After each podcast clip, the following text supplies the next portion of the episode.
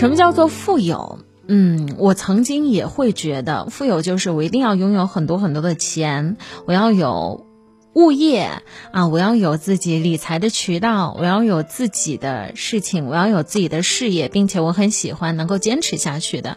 但慢慢随着年龄的增长，到今年为止，此时此刻，我工作了四年零三个月，刚刚从大学校园里走出来，那给我更多的感触是，我会发现。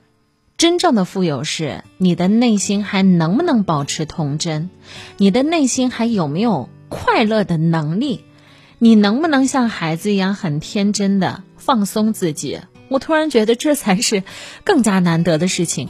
赚钱谁不会？你只要卖力一点，在这个城市里，你都可以找到自己的一席之地，你可以有源源不断的收入，只是或多或少罢了。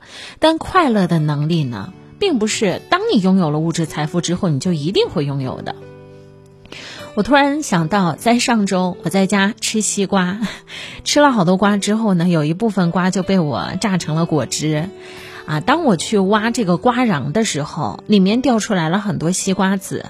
我是河南开封人，你知道在我的老家最啊重要的两个特产是什么吗？除了大家所知道的粮食作物小麦呀，还有玉米之外，那最多的两个特产，第一个是西瓜，第二个是花生。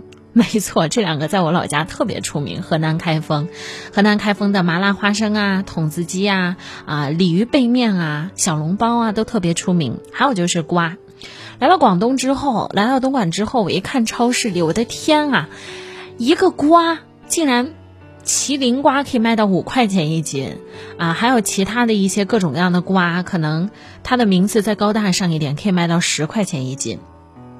在我的老家。到目前为止，一斤西瓜可能均价都不超过一块钱，所以您来到我老家一定可以实现西瓜自由。我为什么会突然提到西瓜呢？小时候，西瓜对于我来说是一个特别不起眼的存在，我根本不喜欢吃它，因为我会觉得啊，这么便宜，别人一杯一麻袋啊就给你送到你家里了。像我们家住的是楼房啊，在比较高的位置，以前没有电梯的时候。住在老的这个房子里的时候，别人要扛着麻袋给我们家送到三楼。但后来家里搬到了电梯房里之后，他就可以坐电梯上去了。你会觉得这是再起眼、再不起眼不过的东西了。可是来到广东之后，我发现我身边有好多的同事、好多的朋友很喜欢吃瓜，啊，西瓜也卖的价格会比较贵，所以就会更珍惜它一点点。当上一周我在吃瓜的时候，突然想到了我的老家。我曾经看过一本书，啊，它是以社会学家一个非常出名的社会学家写的，叫做《乡土中国》。啊，我记得当时老师在讲课的时候讲到这本书，他让大家来形容一下乡土中国。当时我的做法是。因为当时有在上一个博雅课程，叫做品红酒的课程，我就从我课堂上拿了一个红酒杯，但红酒杯里没有装红酒，装了一把的土，从校园里抓的土来上课。当时是在做一个演讲，老师在台下问：“你觉得什么叫做乡土里的中国？”就直接拿着红酒杯高脚杯，里面放了一把土站上讲台。我说：“乡土里的中国对于我来说是红酒杯和。”土的存在，土告诉我们，我们永远不要忘记自己出生的那一片沃土。这块土地赋予我们的东西太多太多了，它给予我们粮食，给予我们家园，给予我们所需要的一切。但红酒杯是此时此刻我们的样子，我们在不断的去寻求更多的提升。不要忘记自己从什么地方出发，也不要忘记但行好事，莫问前程。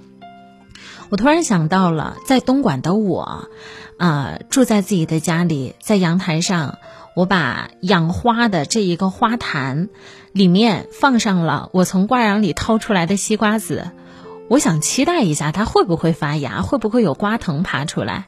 结果从上一周到现在一直在下雨，雨水是特别好的滋养，一会儿有太阳雨，啊，又有阳光，有雨露，有从天而降大自然的馈赠。我的瓜藤见发芽了，目前发芽了大概有十三个瓜子，我就会觉得为什么植物的生命力这么顽强？它让我看到了很多很多的东西。无论走到哪里，都不要忘记我们当时出生的这一片沃土和土地。我们就像西瓜种子一样，在里面生根发芽。我们需要阳光，需要雨露，需要土地的滋养，需要空气，需要大自然的一切。所以，什么是真正的富有？我刚刚说的这些东西就是富有。人越简单，越富有。你赞同我的观点吗？